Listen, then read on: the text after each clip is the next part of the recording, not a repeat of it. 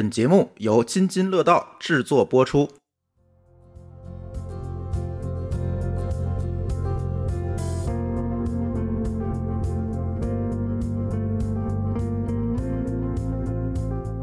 各位听友，大家好，这是一期新的厂长来了。哎，今天跟大家要聊一个最近非常火的话题啊，苹果出了一个新概念，叫空间计算，是吧？但是没有关系，别管这个概念是什么。其实今天我们更想跟我们的嘉宾去聊一聊他们在 AR、VR 等等这些角度去做的一些努力和创新吧。那先请我们今天的嘉宾来介绍一下自己吧。嗯，Hello，大家好，我是胡雅婷 April，是 Ava 的创始人。Ava 是 AI 和 3D 的数字品牌，我们在做 3D 形象和 XR 交互的 AI 数字角色系统。然后在技术的方面，我们会做 3D 的程序化生成，以及 AI GC 数字资产的一个生成框架和更多的 AR 和 XR 的一些应用。然后在商业化这边，我们会和很多的动画影视的 IP 方以及品牌方一起联名去推一些数字产品。然后我们是希望这些数字角色的 IP 可以和新生代的用户去建立 AI 和人之间的联系，然后一起去共生共创。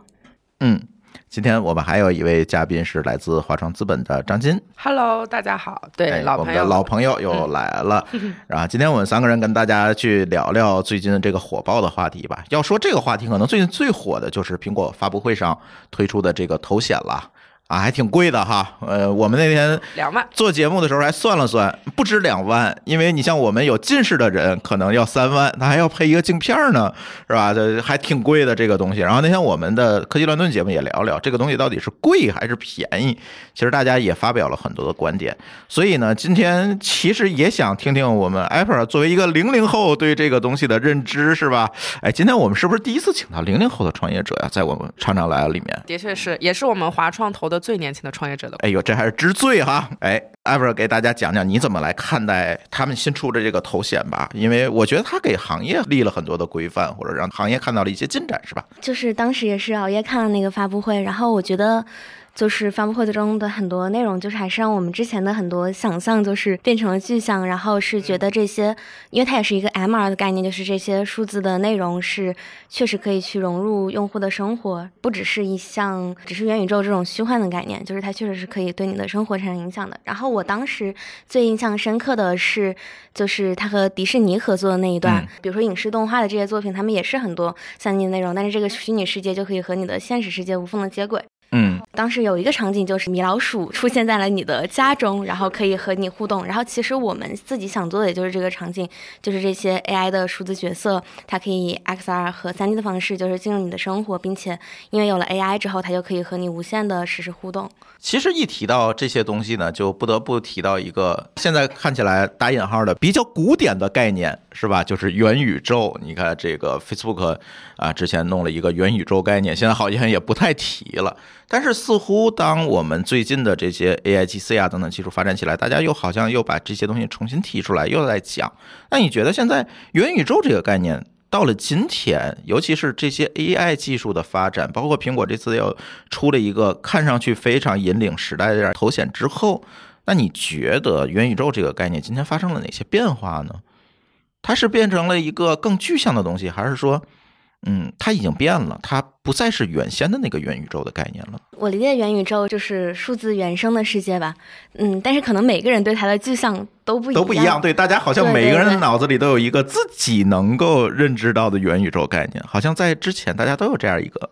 对，因为其实像数字世界，像我们提到的，就是它这些技术本身在游戏或者影视中其实也有运用，或者说互联网可能也是一种二 D 的数字世界。嗯，但反正我觉得元宇宙确实就是会结合这些，就是会把这个三 D 的数字世界，然后再去和你的现实生活去接轨，呃，就是对你的生活发生一些影响。嗯，所以你觉得元宇宙算是一个在今天我们新的技术出来之后是有了变化，还是说还是原先的东西我做了增强呢？现在像 AI 的技术以及像 MR 的技术，肯定是会让元宇宙变得就是更加的可实现或者可具象、具象化了。对对对。这个时候就不得不提到你的创业项目了哈，因为大家都在提这些概念，对吧？虚拟人也好，元宇宙也好，等等，Web 三也好，等等，大家都在提这个概念。张晶跟我提投了这样一个公司，我还挺奇怪，尤其他又说是一个零零后的公司，哎，我第一反应你知道是什么吗？你们行不行啊？对，但是他给我看了那个呃 Apple 他们具体的产品之后，我这个印象是有改变的，所以我想请 Apple 去介绍一下你们的产品到底是怎么样子，因为我觉得你们的落地做的其实是蛮不错的，也有一些具体的这个业务和产品出来嘛，可以简单的跟我们介绍一下，哎，你们现在都在为谁服务，以及帮助他们做了哪些事情呢？对，我们就是在做的是这个 AI 的数字角色系统，数字角色。对，就是不只是数字人，因为其实我们现在发现，大家可能想要的不只是人，就可能还会有一些潮玩形象类的，或者就是宠物形象类的。这不只是人，就是我们是做各类型的数字角色。嗯，对，所以到落地上的话，像 B 端的话，就是其实有很多场景，它本来就是有数字角色的，就比如说像动漫、动画，或者是呃影视，它本身就是可以动的啊，就是活的，就是可能它本来。是不可以动的，就比如说我们聊的，可能也有一些是，比如说小说的 IP 方，但反而你用这样的技术就可以让它这个。也是一个虚构的角色变得具象化或者变得三 D 化，然后你变得三 D 化之后，它就是可以再去接动画系统，它就可以与人互动。对，包括我可能我们聊了一些，也是可能它本来是二 D 的动画方，但是他们其实如果让它变成三 D 化之后，就可以和未来的这个 MR 世界接上。嗯，然后同样也会有一些品牌方吧，因为我们也有一些时尚数字超玩的这种板块，然后就是可以去和这些相当于。给消费品做一个数字化，因为比如说给服装做了数字化之后，用户就可以去先 AR 的试穿，然后给潮玩做了数字化之后，就是它就不只是一个实物，它会有一个数字版，然后这个数字版是你可以随时去用 AR 和它去合照的，然后也可以去用 AI 和它实时的互动。实现这些东西，我现在听起来就是把一些不这么具象或者以前你只能看不能摸的一些角色，变成了可以跟你互动的。啊，或者是可以根据你的脚本来去去做一些事情的这样的一个虚拟形象，是不是可以这么理解？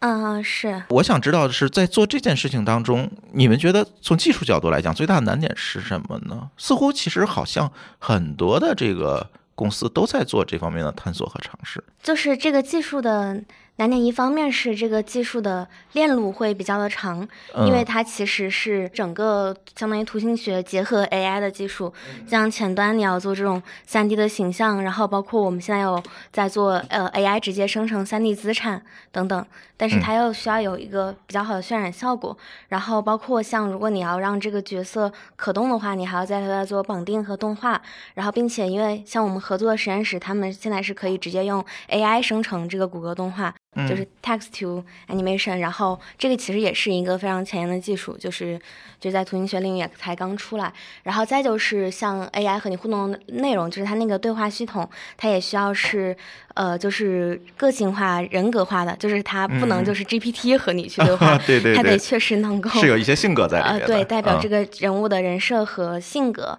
然后再包括有语音互动的部分，因为其实我们最终都是 To C 的，就是我们是希望用户就是在他们的用户端就可以直接和这些角色互动，就比如现在我们也不是直接做到 MR 端，都是可以直接在移动端去用的，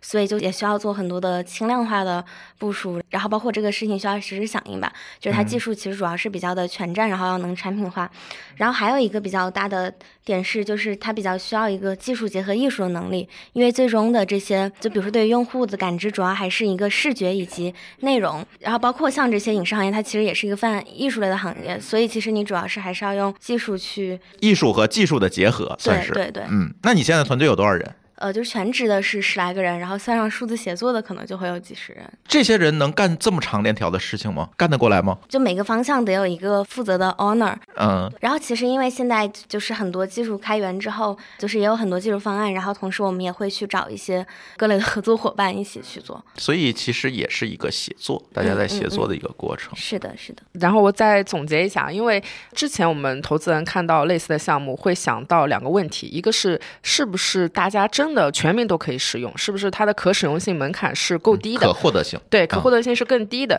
那第二个的话，是不是真的能产生交互？因为大家知道，其实我们日常生活中有些看到所谓的数字形象或者数字代言人，其实你跟他的交互性是很差的，或者他可能只能告诉你一些比较机械化的一些回答。那我觉得其实 Ava 把这两个问题的解决方案都是做的相当不错的。嗯那第一个是在这个可使用性，就是可接受性上，那用户其实是可以通过文字，或者说甚至说之后的语音，可以进行很。微观的对这个 IP 或者说对这个形象的调试，可以使它真正满足你的审美的需求，并且它是非常精致、非常美观、非常带有艺术性的。那第二个的话是这个可交互，因为其实随着 AIGC 的这个技术的发展，然后 GPT 的这个植入，其实大家跟它的互动是更加的个性化的，然后它也是能通过你的一些对话，通过它的一些记忆功能，然后或者加入向量的这个词库的这个功能，它其实是有这个长记忆，然后可以真心的是和你成为。一 v 一的那种特殊感的朋友的体验，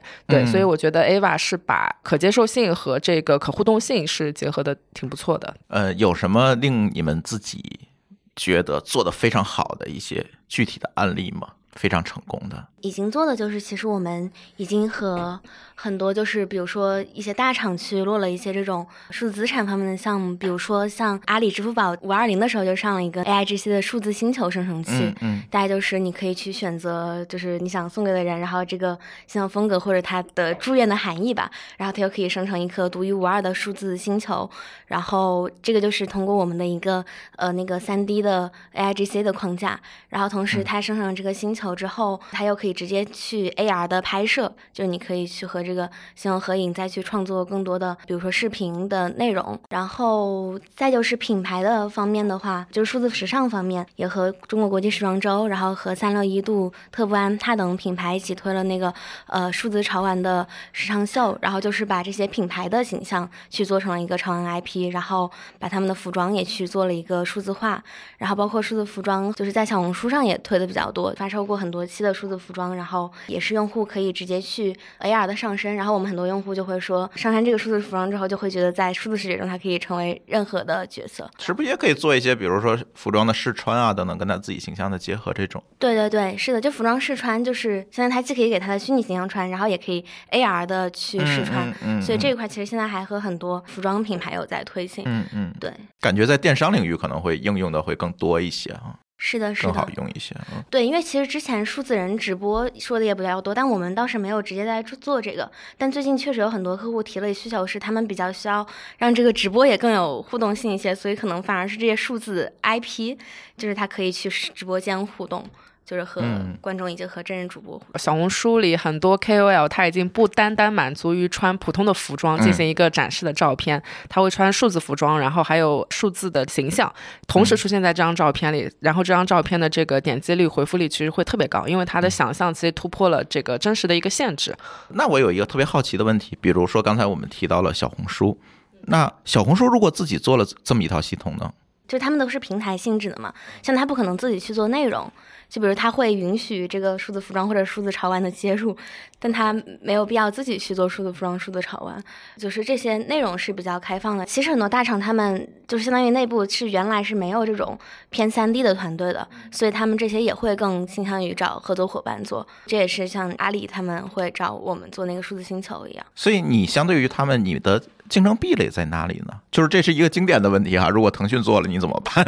的问题？但是现在作为中小团队，可能都面临着这样一个拷问，因为现在我们去看，无论是虚拟人技术还是 AIGC 的技术，大家还是啊停留在这个应用的层面，可能在力度上不太一样，有的微调的更好，自己做的这个优化更好。但是往往我们会有很多人觉得这样一个东西，如果大厂成立一个团队，它有人啊、有流量。有算法、有算力等等。如果他们做了之后，会不会对这些中小团队产生一定的影响呢？还是说你们有一些他们学不来的东西，也有一些自己的技术壁垒呢？对，因为其实就是相当于三 D 和 CG 团队和本来互联网的那个人员架构是有些差距过大的。嗯嗯接触到大厂团队，他们反而对合作也比较的开放。然后另一方面是我们其实对自己的定位也是就是数字品牌，然后包括我们觉得这些数字角色也是要能 IP 化，这样它本身也会有这些 IP 效应、品牌效应。然后另一方面就是。哦，对，就是刚刚说的那个客户案例，就是我们也有和很多 IP 在合作。最近有聊的一个，就是我小时候看的最多的一个动画 IP，所有小朋友都很喜欢的 IP，啊 绝对是我 kill 童年时间最多的一个 IP。他们的那个导演和编剧就一直在聊，可以怎么样把这个 IP 去做 3D 化，以及能不能让它真的有 AI 的语音和 AI 的对话。嗯然后，类似于对于这种内容行业，他们也不太会自己去建一个技术团队，就相当于这确实是一个就是在技术和这种内容上都会比较新的一个事情。会不会是因为大厂还在一个观望阶段，所以更多的会采取合作的形式？其实对于他们来说，就是这个人员配置真的是完全不同的，所以他们其实也没有必要非在内部基建，因为内部建的话，其实也可以建，但是我们合作到的感觉就是它的，因为内部的链条会非常的漫长，所以不太适合去做这种新的技术。因为其实像我们这一些感觉和就是只是 AI 对话还不太相同，因为 AI 对话它可能呈现的形式也就是一个 API，然后它底层是可以通过数据算力去这样子堆出来的，然后这种就其实很适合大厂去做。但其实像我们在做的这个事情，它很很关键的也是说你的这个角色它能被年轻用户喜爱，就反正也需要你对这种年轻用户或者是未来的一些这种 insight，就是其实它也不是可以纯靠这个算力堆出来，对。同时，我觉得像小红书、B 站这一两年的，其实很重要的目标还是商业化，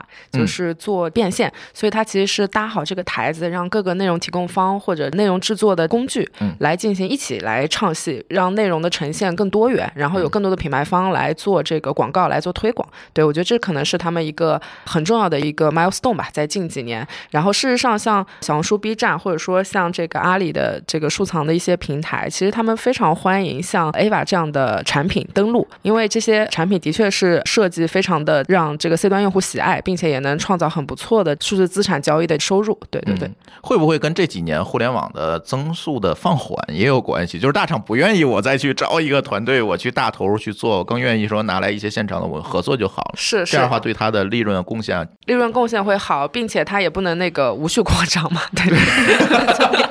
对，没错，主要是他弄一个团队也不一定做的比这些呃专注于这个领域的公司做得好。对对对。事实上，现在大厂的我觉得决策步伐，从我们这个使用者的或者说这个创业者的角度来看，它其实是收敛的，它其实是是做的事情越来越少，然后开放的这个空间对权限越来越大。嗯，你们是哪年投的他们？呃，我们是去年，去年应该是这个概念最火的时候吧？是是，对，然后这么多企业里面，为什么投它？对，这是一个大的逻辑，是我们非常坚信三 D 数字资产的这个扩大，或者说这个市场的巨大和可变现的一个空间。因为我们觉得每一代用户都在追求更加真实和沉浸的信息形态和交互方式。然后像去年的话，其实大家都知道火爆的这个 Roblox 或者这个堡垒之夜，对吧？其实三 D 原住民就是年轻人在。这个对三 D 这个资产的这个理解程度或者这个热爱程度，这个是非常非常快速的做一个增长。人人都会有自己的这个数字形象和数字资产，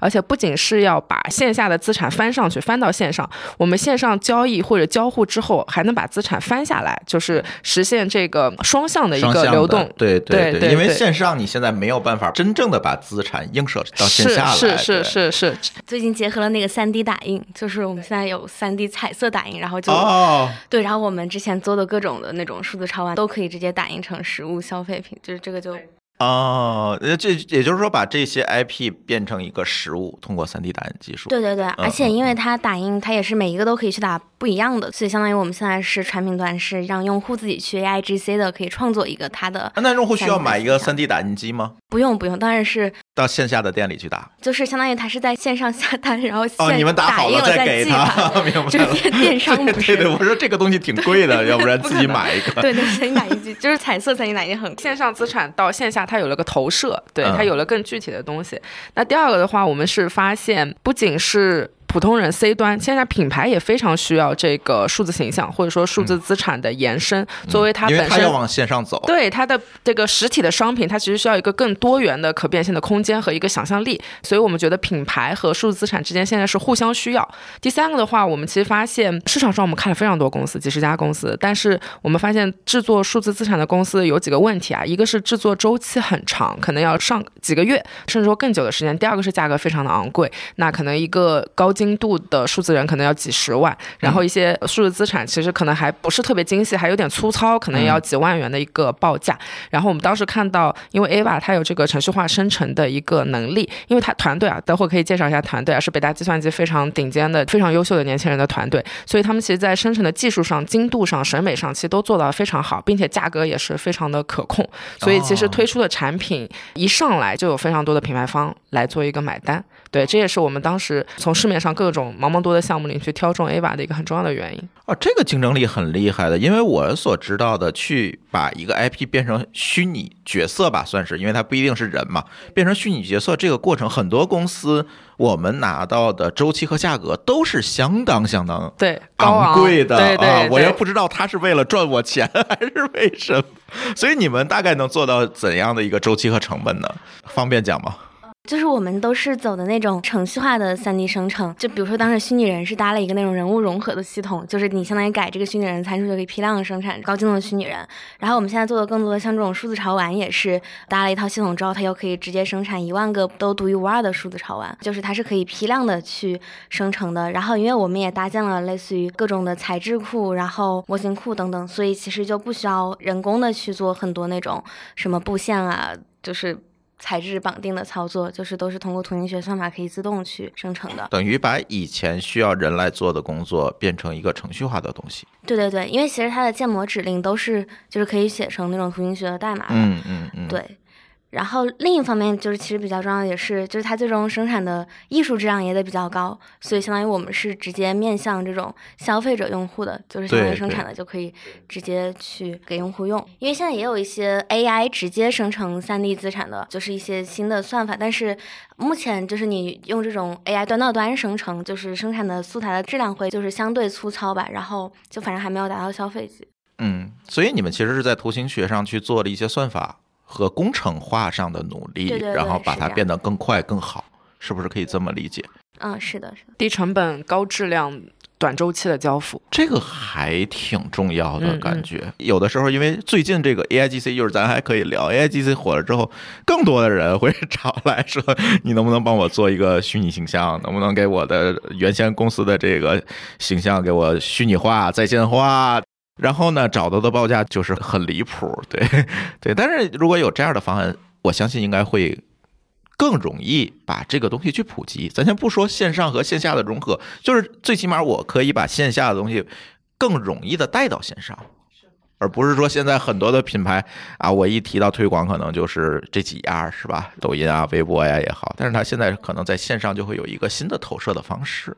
哎，提到了 AIGC，因为你们公司成立的时间一定是要比这个所谓 AIGC 的能力涌现的时间要早。那 AIGC 出来之后，会给你们的这个生产模式或者是你们的产品带来一些改变吗？对，就是确实是带来了挺多那种新的可能性的。当时是有 AI GC 的时候，就比如说像 AI 的那个生成图像，现在也非常的成熟。是，然后我们就有直接用到生成模型贴图的这个生产中，而且这个也是，就是你可以让用户一起来共同创作，就是可以让用户去生成这个材质，得到一个他自己定制化的数字资产。包括就是应该也是去年底才慢慢的有这种 AI 直接生成 3D 资产的工作，然后这一部分的就是偏 Nerf 的一些方案，我们也都在去跑。然后我们现在非常关注的是那个就是整个的互动系统，所以其中有一个比较重要的是 AI 动画生成，就是它这个和视频生成还不太一样，就是它生成的其实是那个角色的骨骼动画，然后再去驱动这个角色，再去渲染。然后今年起就是 AGI 的这些技术，让我们更看到了可以让数字角色活起来的可能吧。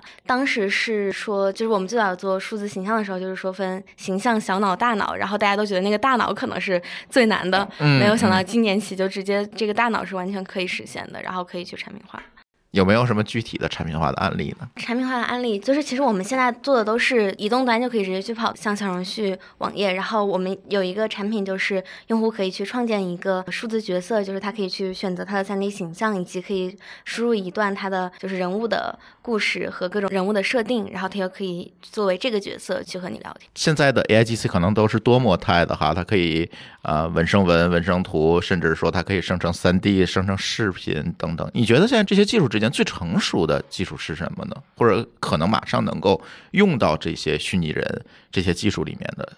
嗯，是哪一块更加成熟呢？在你们来看，我感觉就是能发展的空间都还都还挺大的，因为其实图像都是比较成熟，但是图像也不是说能直接应用到虚拟人嘛。然后文本的话，就是文本其实现在各种大模型也都非常的多，然后我们可能就会比较。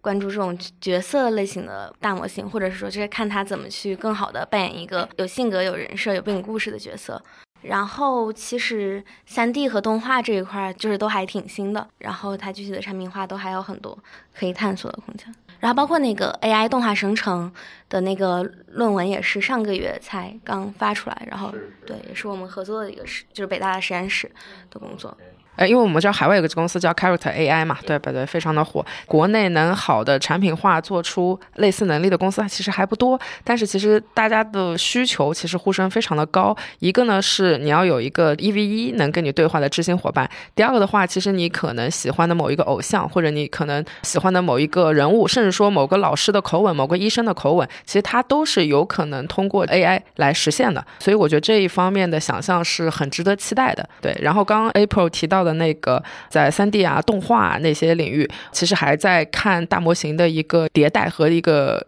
革新的一个水平吧。大家现在都是边学习边看边探索，然后边为这个新的技术突破期待鼓掌。对，嗯，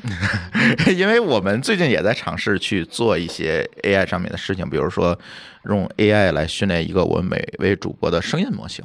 啊，让他去替代他的一些啊生意上的工作，比如说啊，他可能整段的播客他录不了，但是他补一些广告是啊贴片儿应该是没有问题。但是我们也会发现，在这个过程当中，第一，他需要的算力会非常非常的多，非常非常的高。再有一个呢，他可能还是需要一些训练的素材。素材量对吧？样本量也会非常大，但是这个问题就是一个先有鸡还是先有蛋的问题了。我不知道你们怎么来解决这个挑战的。比如，呃，一个品牌把他们的虚拟形象给到你，但是实际上是不是往往有的时候只有这么一个虚拟形象，而没有更多的样本素材？比如你要跟他对话，那这个这个对话的这些语料是不是他也没有办法给到你？这些问题你们怎么来解决呢？其实这种区分。两种就是有一种是它本来就有 IP，所以就比如说它是一个动画 IP，它其实可能就是本来就有很多内容的，所以你主要是看怎么比较合理的去爬取和整合到这个 AI 系统嘛。但也有一些就是品牌，他们是想做一个新的品牌 IP，嗯，这种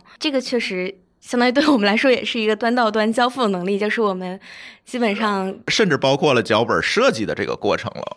就是得带入这个品牌去为他们。打造一个 IP，但是其实现在这些文本的生成，你也可以用 AI 一起创作。对对对对，会好很多。现在比如说，现在有这个文本向量化的这这种方法，可能它之前的那些语料你搜集整理一下，给它录进去，可能就嗯嗯能解决一个基本的问题。但是总觉得现在大家面对的挑战，一个是算力不足的挑战，再有一个可能就是语料不足的挑战。嗯，这个确实是这样。但算力的话，应该是你去推理的话，应该还好，就是不一定要自己训那个底层的模型。呃，其实比如说你去做这个，像我们做声音模型的训练。它需要算力还是蛮大的。对对对，刚提到那个中文语料库的短缺，对，相对于英文的高质量的干净的训练数据，中文可能是比较缺的。但是其实现在呃，国内不管是资本也好，大厂也好，其实在中文大模型上其实投入了非常多时间、精力、金钱。我觉得这个也是可期的，会有一些质量非常好的，或者说呃，其实这个数据。通过 GPT，它自己也可以清洗嘛。其实这一部分提升现在是挺快的。你们从投资人的角度怎么去看 AIGC 在各个领域的应用？我们首先肯定是看一些垂直领域的应用，比如说像医疗啊、金融啊，或者企业服务啊、数据分析、数据安全这一些。对，因为它是直接商业化的，不管是 To B 还是 To C，它是直接有强需求，然后是之前已经验证过这个需求的购买力了。所以这个我们看是比较关注的，而且它也是比较有壁垒嘛，因为它的这个呃训练的数据集。集也好，它的交付对象也好，其实都是有点短短短闭环的那个感觉。我觉得这是一块。那第二的话，我们还是会看一些非常有创意的、非常 creative 的一些产品。这些产品我们可能没有办法预设，我们只能看到它的时候就说哇，就是哎，还有这样好玩有意思的一个产品。再给你们对对对对对，嗯所以我们基本上就自上而下，那可能就是对一些垂直行业有呃数据壁垒和技术壁垒。那自下而上，我们就是看呃 C 端一些不错的应用。事实上，我们现在也追踪到一些产品在上线，可能就几周或者说一个月不到的时间，它不管是在 GitHub 的上的打新数，还是本身的 C 端的用户量、时长、留存这些，其实都有一个不错的进展。嗯。嗯，哎，接下来一个问题可能跟这个我们的业务就没有特别大的关系了，因为当时张金给我介绍 Apple 的时候就提到了，这是我们投的第一个零零后，刚才又说是你们投的最年轻的创业者，我投他的时候更年轻。为什么呢？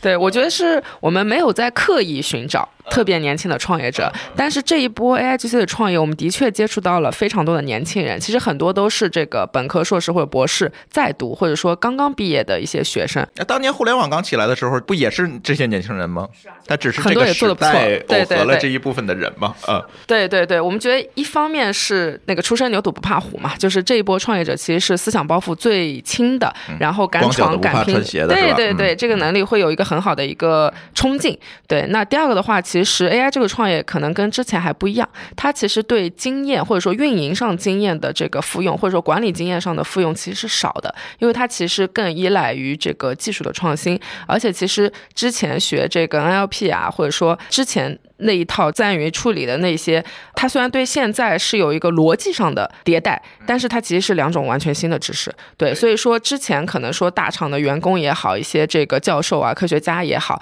他们所具备的知识储备，在现在是不能百分之一百完全复用的。其实这是给一个年轻人一个机会，因为他现在学到的关于这个 AI 啊、语言处理、预训练模型的这些知识是最新的，所以他们可能在技术上是站在同一个起跑线上的。第三的话就是效率提升，我觉得朱峰老师可能也有体感，现在这些 AI 这些的工具也好，产品出来的确是大大提升了效率，所以其实需要的这个团队的数量也很少，往往三五个人就能搭建出一款非常不错的 AI 的原生的一个应用，所以它其实对管理者就是对这个团队管理的整个要求也是下降的，整体它是技术驱动，然后对人员依赖下降，然后它是需要一个创新的一个想象力的一个团队的一个画像，所以说其实有很多这个很优秀的年轻人冲出来，而且年纪都非常非常的小。其实我们可以看海外的这个 Skill AI，就是做数据清理，它的创业者应该是在大一还是大二的时候他就辍学创业了，他可能现在也就二六七岁，所以其实是很年轻的。好久没有听到辍学创业这个词了，是吧？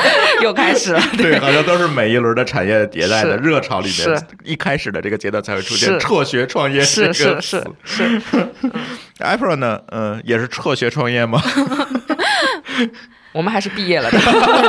对，怎么想到要做这个赛道呢？我是确实一直还挺想创业的，然后包括我自己的经历中也是比较技术结合艺术的。然后其实现在这个图、你是学什么专业的？啊、我是学计算机专业，然后当时就是中学也是学算法竞赛，就是一直学计算机。但是我确实在学算法之前，我就是一直只喜欢设计，然后绘画，然后就是比较喜欢这些偏视觉性，然后艺术性的东西。啊，正好这个赛道把这个两个事情结合起来了。对，是的，是的。就反正我可能就是在学算法之前，就会自己去手绘很多角色，或者是 DIY 各种东西吧。然后包括像之后学图形学，本来也是一个这样技术结合艺术的事情。不过我是因为大学的时候也在很多互联网大厂实习，然后就发现确实互联网流量到顶了。比如说你做算法优化也是优化千分之一，然后就去想找这种增量的市场。然后我自己也非常相信这种三 D 的内容升维，就觉得未来是这种三 D 世界，其实你可以做的空间就会大非常多。想做和到做这之间，其实还有很长的一段路。最后怎么来决定？哎，我要做这件事情，我要找团队，我要把它产品化，有什么促因吗？April 还不是第一次创业，对，虽然他如此年轻，但他其实是有创业经历天的。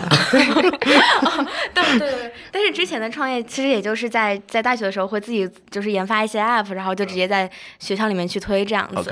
但反正也当时也是发现这种传统的 app 可能没有什么空间了，然后就开始直接做三维的这些东西。但其实对于我来说，倒也没有一个什么。什么正式做的起点，就是你就会直接开始尝试嘛，就是比如说你就直接去开始建模，或者是写代码，或者是直接去渲染一些内容，你就可以发新媒体。就发现反正它是一个比较轻量化就可以起步的事情，然后你做着做着就开始正式做。刚才张天说，像这个领域可能不需要特别多的人，可能也不需要创业者。啊，更多的在管理上啊，公司经营上的一些经验的积累。但是我刚才其实我给他提到的一个疑问，我说很多的经验并不是说你完完全全不需要。其实有的时候一些既有的经验对你现在事情的一些帮助，或者是帮助你避开一些大家之前都遇到的一些坑，其实是很有帮助的。对，所以我想问 April，你在这个过程中。是真的像他说的，我不需要太多经验，我这事儿莫名其妙的我就做起来了。还是在公司的呃，从一个人到十几个人到几十个人的这个过程中，是不是也会遇到一些管理上的挑战？所以年轻人怎么来解决这些问题的呢？挑战其实还是有挺多的，不过我确实觉得，就你只能在创业中学习创业，就是你在就是其他类型的工作中，你做了再多少年，这个经验 基本都不太能直接复用到创业中。就是创业还是一个全新的事情，然后它也是一个非常多方面的事情吧。另外，我觉得这的确也是逐步迭代的过程。就刚刚说，可能公司人一直很少，可能说几个人、十个人就可以去完成一个完整的团队搭建。但是，其实对年轻 CEO 来说，怎么去安排，对吧？怎么去把这个架构给设起来？可能一个部门只有一个人，但是我其实需要一个完整程度。另外，因为公司的这个业务发展是水涨船高的，那可能一开始大家都是非常年轻的同学或者一些创业。营认识的朋友，那后面怎么再去请一些专业的人才，尤其是说管理年纪大的人才，对吧？就年纪大、大厂经验人才，对这点上呢，我觉得就像朱峰老师说的，他是需要不断的去提升自己的一个沟通技巧，或者说表达方式，这些的确是需要提升。这个也是年轻创业者现在可能会碰到的一个问题。对你看到的年轻创业者肯定是会更多一些，是你觉得他们现在普遍心态是什么呢？尤其现在没有什么增量了，是吧？大家都要躺平了，他们还创业吗？呃，总体来说。创业的人数肯定是在下降的，但是我们现在观察到的是，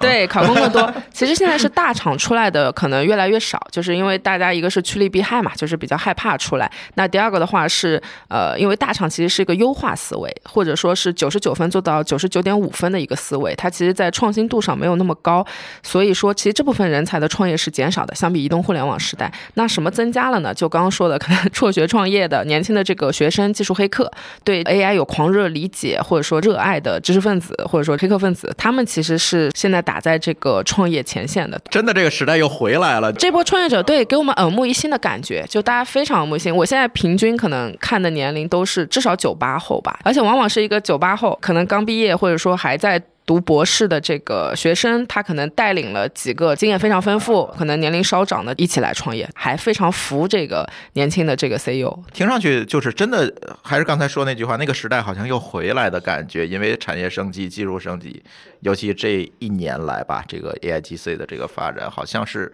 又给了大家站在同一条线上的一个机会。是是是，但这波创业可能对个人的素质要求会更高，因为移动互联网时代那个时候其实流量为王嘛，就是你做的。产品主要是产品的 future 好，对吧？会有一个抓人的一个特点，你可能产品就能起一些量。但是这一波其实和技术是强相关，而且对算力的要求其实很多，因为算力背后还包含着你的资金啊、资源啊这些可协调的一些关系。所以对这一波创业者来说，其实人数是少而精的，没有移动互联网时代那么多，但是其实要求会更高。其实咱俩可能理解的不是特别一样。我说的那个时代又回来了，我可能会说到是。九九年、两千年世纪初的那个时代又回来了，那不是我那时候还是移动互联网那个时代，更 早更早。对，因为移动互联网时代，就像你说的，可能大家关注的更多是流量啊，是模式创新，而不是技术创新。大家都看怎么黑到投资人一笔钱，然后把规模做起来，然后把公司啊上市也好，出掉也好，大家想都是这件事情。可能靠着我的一腔理想和对一个新技术的愿景和希望。去做一个非常饥渴的事情，我觉得应该对标到两千年，就是互联网刚刚商业化啊那个时代，大家很多人辍学创业那个词不就回来了吗？一个新的路径，是一个新的路径和站在同一条起跑线上的机会。当时我记得很多投资人也在说说，哎，互联网创业的技术门槛非常高。啊，跟今天我们去说在这个领域创业其实是一样的，嗯因为技术总会有一个从不成熟到成熟的阶段，在早期可能对吧？对，从早期可能是需要手撸代码，到后来慢慢的架构起来之后，就变成了这个基础设施，它总有一个过程。但是随着基础设施化，那你的机会也会变少，那个新的东西的机会会变少。确实是呃非常开阔思路，因为总觉得零零后创业这件事情，呃就是你跟我说的时候，还有我们华创同事跟我说的时候，哎呀，我说你们怎么想起来投零零后了？今天你说完之后，我可能是会理解这个逻辑的。嗯嗯嗯哎，那就还回到我们零零后创业这个话题。刚才张金说了，提了这个零零后创业啊，你们投资的这个逻辑。但实际上，就像我们刚才说的，随着这样一些东西的基础设施化，你看最近这几天，OpenAI 又把它的 API 去做了优化，它提供了函数功能，慢慢的，它这个东西越来越好用了，它可能也会更迅速的，就像互联网一样，但是它会更迅速的变成一个基础设施化的东西。AI 的这个基础服务，但是在这个过程中，像 Apple 你的公司怎么让在这个过程当中持续的建立你的优势，或者说你公司下一步的有什么新的打算？怎么样把这个公司更加的做大做强，把它做下去呢？对，因为我们也是发现，就是现在的技术其实它是就是会有越来越多新的技术，并且可能都是去更加的开源开放的。就是你肯定不能说某一个技术点是你的一个壁垒，它不能永远是壁垒。对对对，就是我们其实也不是做单一的技术点，也主要是想把这些前沿的技术，然后用在像数字角色这样的一些新的落地的场景上。然后我们也是希望就是可以用这些无论是 3D 还是 AI 的技术，就是可以把这个数字角色的就是整体的 IP 的效应建设起来，然后能够。就是让这个数字角色去真的和用户或者客户建立联系，因为比如说像我们提到的那种数字陪伴，就是比如说用户和这种 AI 对话的场景，对于用户来说，它也不是在只是在和一个 API 对话，就是它核心还是这个数字的，就是 AI 的这个角色能够和用户去就是建立一个情感的联系，这样它才会对它有一个长期的粘性，以及像这个 IP 它后续的商业化才会有更多的可能性。所以像在 C 端的话，我们也是会把，就是你有了数字角色 IP 之后，就会有对应的呃用户可以来和它互动的 App，然后可以就是通过 XR 的方式去和它交互，然后也可以通过各种 AI 语音、AI 对话的方式和它去实时的互动。然后这里也会结合更多的那种游戏化的玩法，比如说就是这些数字角色，它可能会和类似于像动森等等这种就是游戏化的方式去像一点，然后同时也会去落地一部分的商业化。现在这些角色我们都是有接那个 3D 打印的流程，所以相当于就是具象化，再把它对这些角色又可以去结合到现实生活，然后包括这些 IP 的衍生品都可以去做商业化。然后像就是我们和 B 端的合作也是会扩展这些动画，然后影视以及品牌的一些呃应用场景。但其实就是 B 端和我们合作，他们的核心也是想一起去面面向 C 端，就是对他们来说也是一个相当于面向年轻用户的一个就是影响力的一个提升。所以嗯，其实最终都是希望这些数字角色可以通过 AI，然后 XR 等等的前沿方式，可以和用户更好的去共同成长和创作。另外，我觉得刚刚朱峰老师提到的，就是 AI 变成一个基础设施水电煤，其实这个过程需要非常多的时间，可能需要数年，甚至说十年以上的一个时间。这十年其实有非常多的创业的机会，其实是围绕把 AI 这个东西从复杂变成简单。是就是原来专业人士能用的一些产品，现在轻量化的、可编辑的，就人人可使用、平权的。AI 普惠。对对，AI 普惠，其实这个是一个创业机会。我觉得这个虽然说起来是一句话，但它其实需要很多时间，并且其实会诞生很多产品，让大家能轻量化的、简易的去使用一些原来是重度专业人士才能使用的产品。对，嗯其实我觉得这是一个机会。你们后面会有怎么样的一些投资上的布局呢？除了刚才说到的看哪些赛道和方向以外，嗯，我们首先还是始终坚持的站在这个年轻的，然后真正在解决需求的创业者这边。所以说，我们其实是很看这个早期的一个投资的机会。另外，像刚刚提到的，其实是在垂直领域、专业领域，我们会特别看重有数据壁垒、有先发优势的这样一些产品。嗯，哎，刚才张晶提到这个 AI 普惠化这件事情，其实我也挺有感受的。会不会将来我们上网就已经真的就像我们互联网早期说的，你已经分不清屏幕对面的是人还是狗了 啊，是人还是 AI 了？会不会有这么一天？就是我们这个虚拟现实技术、虚拟人技术，再加上 AI 技术的一些结合，未来会变成什么样子？事实上，现在可能已经分不清了。嗯，确实，嗯，是因为现在，哎，你们没有分清这个提纲，我是拿 GPT 写的，是吧？真的，对，呃，将来这个呃虚拟世界再发展、再发展，加上这个 AI 技术的这个迭代和快速的发展，大家都在说 AI 在不断的做去做涌现嘛。我也不知道它下一步能力会蹦到什么程度上。那这个大的背景之下，这个虚拟世界将来会是个什么样子？大家可以开开脑洞哈。我觉得人在虚拟世界里花的时间和金钱可能会超过线下真实的世界，对，并且它会互相融合，就是你中有我，我中有你的一个概念。所以以后唯一的一个线下的公司就是美团外卖，是吧？因为其实人的各种感官，它其实是一种信号嘛。我嗯饿了，我饱了，好吃不好吃，它是一种信号。其实以后可能像这个脑机接口，对吧？它真正的每个人都可以使用的时候，它给你传递饿与不饿的信号，可能就完成了一个。你进食的一个流程，这脑洞可能更大，对，就像这个黑镜里面一样嘛。其实你做任何东西，它其实都是一个电信号的一个传导，所以你的任何感受，它其实都是可以模拟这个电信号传递给你，所以可能也不需要吃外卖，对。OK，哎呀，看来外卖公司都危险了。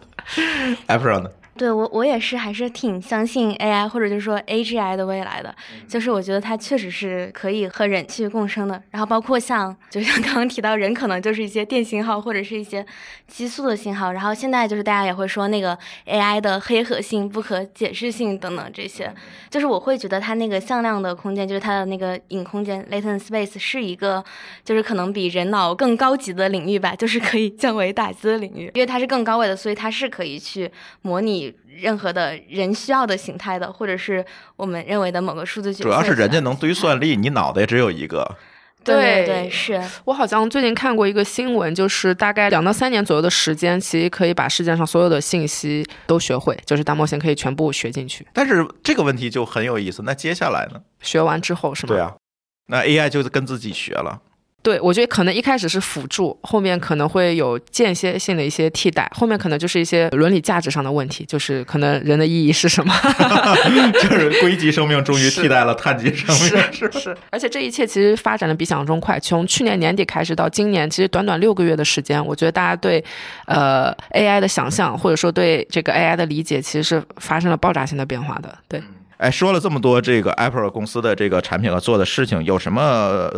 东西能够让我们的听友马上能体验到你的产品？有没有一些 To C 的东西可以让大家玩一玩的呢？To C 的产品就是，就其实现在在我们的网站上，就是 Ava 点 CN 上就有一个嗯在内测的数字角色产品，然后那个就是你可以创建一个 Avatar 以及它对应的人物设定，然后你可以和 AR 的和这个 Avatar 互动，然后并且它可以以那个人设的设定去，就是和你去对话、聊天等等。还有一个是我们在小程序端也做了一个 AR Toys 的小程序，就是可以看到 AR 的数字潮玩，然后以及我们各类合作的一些潮玩动画向的 IP。然后刚刚有提到，就是你的这个提纲不是 GPT 生成的吗？但因为像就是我在我们自己产品中就是创建了一个我的人设，然后我就也也有把这些问题就是啊回答了一遍问，问给我的那个 AI，所以这是两个 AI 在聊天儿，今天 就是 我们就是帮 AI 念稿是元吧？元宇宙创始人的角色回答这些问题，然后我也有参考我的 AI 的思路。你看这就 AI 对抗是吧？是的，是的，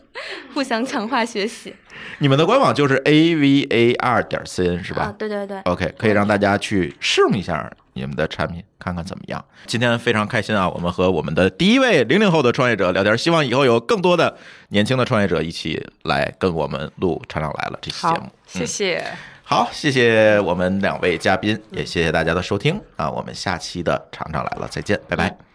拜拜。嗯，拜拜。感谢您收听本期节目。本期播客节目由津津乐道制作播出。你也可以在我们的官网 d a o 点 f m 找到我们的更多内容作品。如果您喜欢我们的节目，欢迎在微信、微博、朋友圈等社交媒体转发分享。您的分享对我们而言十分重要。如果您希望与我们互动，可以关注我们的微信公众号“津津乐道播客”，天津的津，欢乐的乐，道路的道。在关注后按提示操作即可加入我们的听友社群。